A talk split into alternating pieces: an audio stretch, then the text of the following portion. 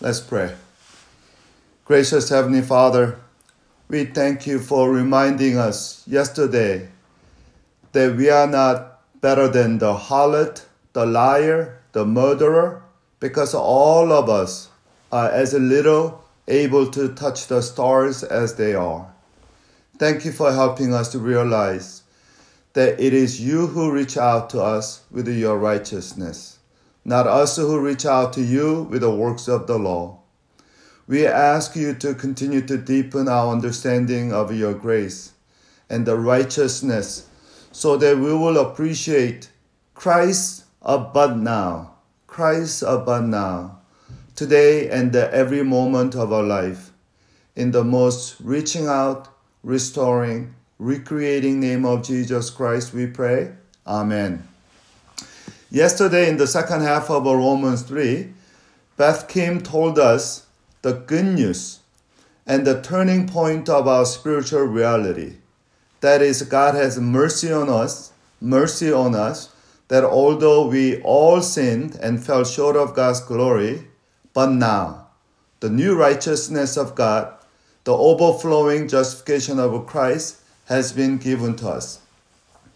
Paul wanted to want us to know that this new righteousness of God was not a new theory that he invented as some Jewish people accused Paul of, but an old truth, an old truth of God which the law and prophet already testified.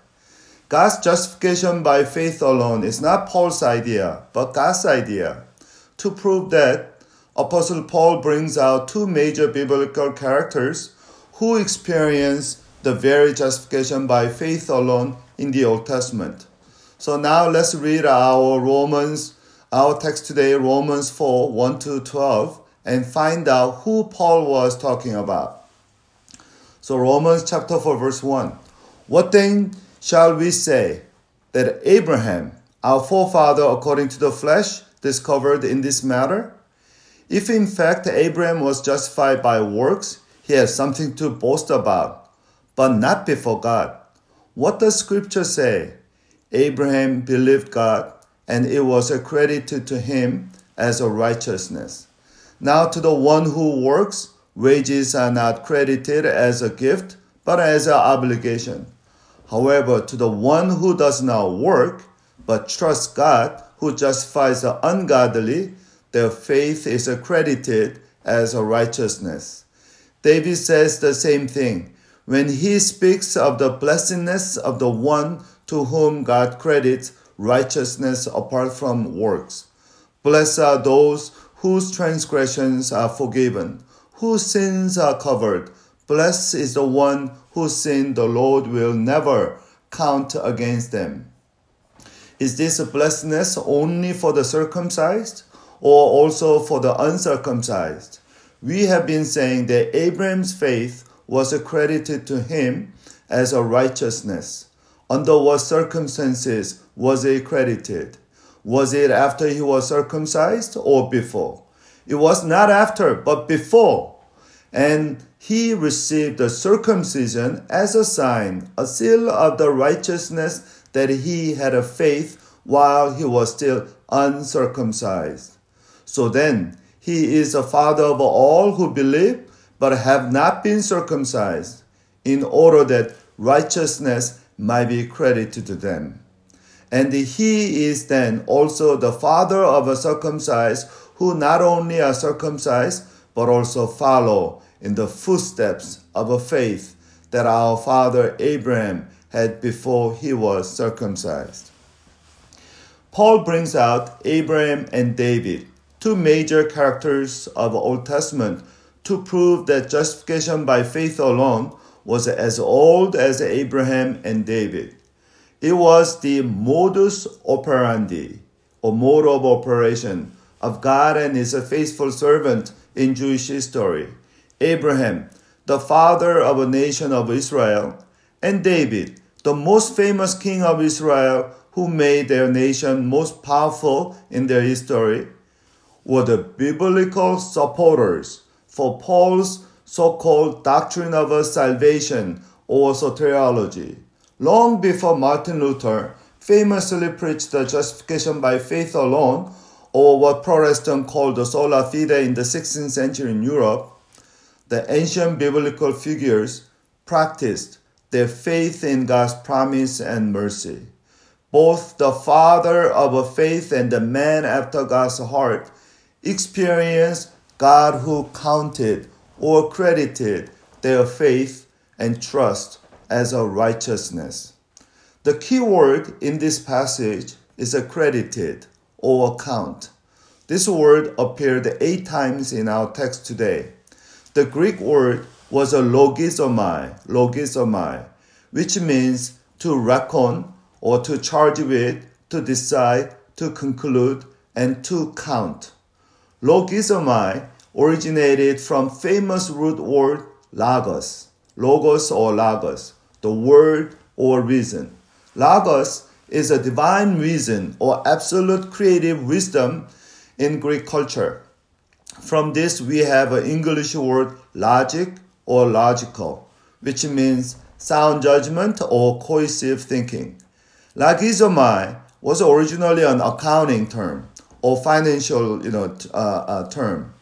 To credit something means to empower a certain purchasing power.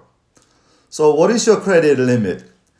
I have a several credit cards, and one of them somehow has a high credit limit because once I consolidated, um, transferred my other credit card debt, and the bank graciously, or I might say greedily, expanded my credit limit so that I will be forever in debt to them.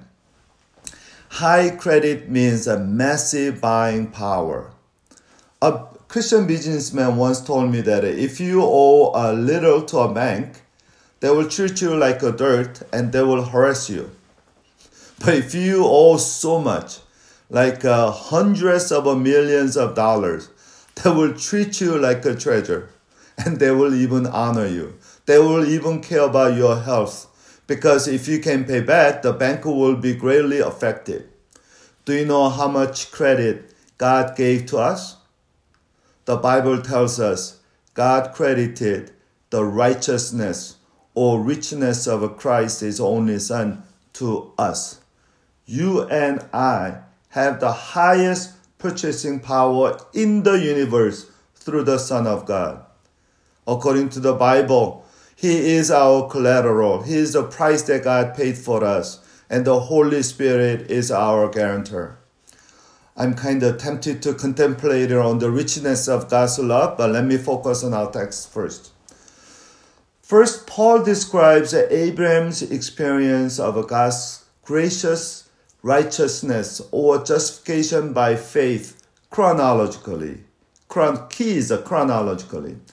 Today's a passage it starts with Abraham and ends with Abraham, and the middle is a David's confession, which is our second point. So, give you an uh, analogy to remember this is a very crucial text in the Bible. Let me compare today's uh, story to a hamburger. So, Abraham was a bread, and David was a patty. So, First, let's look at the bread or Abraham's experience. First 1 and 2, Paul said, What then shall we say? Did we discover Abraham to be our forefather according to the flesh or according to his faith? It is, it was by his faith in God's promise that he became the father of a faith. Otherwise, Abraham will boast not God's grace, but his own good works of the flesh. Here Paul quotes Genesis 15:6, which says, Abraham believed the Lord, and he credited to him as a righteousness. The detailed background of Genesis 15 comes out later in chapter 4, which we will learn tomorrow. The most important thing about Abraham's story in this passage is that when Abraham was circumcised in Genesis 17:10, Abraham was 99 years old. And uh, in Genesis 15:6 we just quoted Abraham when Abraham believed and was credit, uh, credited as a righteous by God, Abraham was around 85 years old. That's what Paul tried to remind us. So verse 10, Paul said, was a, you know, under what circumstance was Abraham credited as a righteousness? And was it after he was circumcised or before? And Paul emphatically said it was not after circumcision, but before the circumcision. And if God credited and considered Abraham righteous before the circumcision, he was a father of a faith as an uncircumcised. So circumcision was not the condition or cause of his righteousness, but consequence or simply sign of his righteousness. In Paul's earlier letter to Galatians, chapter 3, Apostle Paul once again told us the law came 430 years after Abraham. Therefore, chronologically, righteousness by faith alone came first and foremost as a foundation of a covenant with God. This means Abraham trusted God with a faith and righteousness first, and his obedience to God's later command to circumcise, even sacrifices, you know, son Isaac was an afterthought. Therefore, law and circumcision cannot make one righteous before God, but only faith in God will make both Jews and Gentile righteous before God. Now let's go to David's experience of God's justification by faith. Paul said in verse 6, David says the same thing when he speaks of the blessedness of the one to whom God credits righteousness apart from the works. Paul said, David also says the same thing or agrees the same spiritual principle. Just like Abraham received God's justification by faith alone, David also experienced God's righteousness by faith alone. And then, then Paul quoted David Psalm 32. And here, Apostle Paul is describing God's gracious justification by faith alone for David psychologically. So Abraham's experience or story of a righteousness of God by faith alone was described chronologically, whereas David's experience expressed psychologically. So look at the verse 7.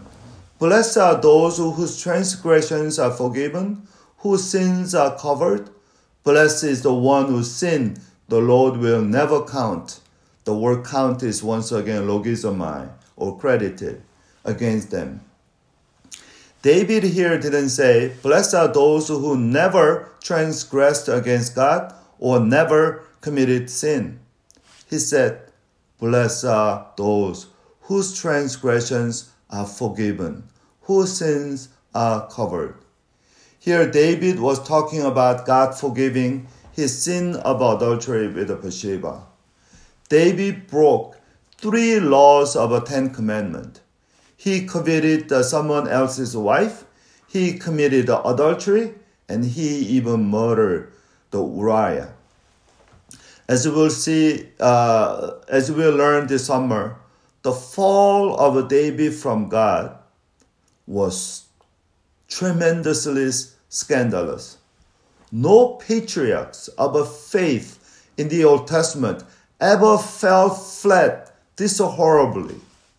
So, how did David overcome such a huge failure and self appointment?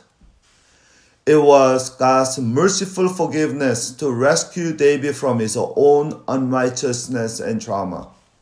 We must know the core of God's righteousness by faith alone is nothing but God's love.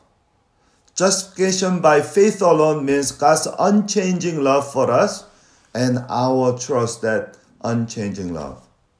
Yesterday, Beth mentioned the faith of Christ versus faith of in Christ, and she rightly concluded we need a faith in Christ who had a faith in God.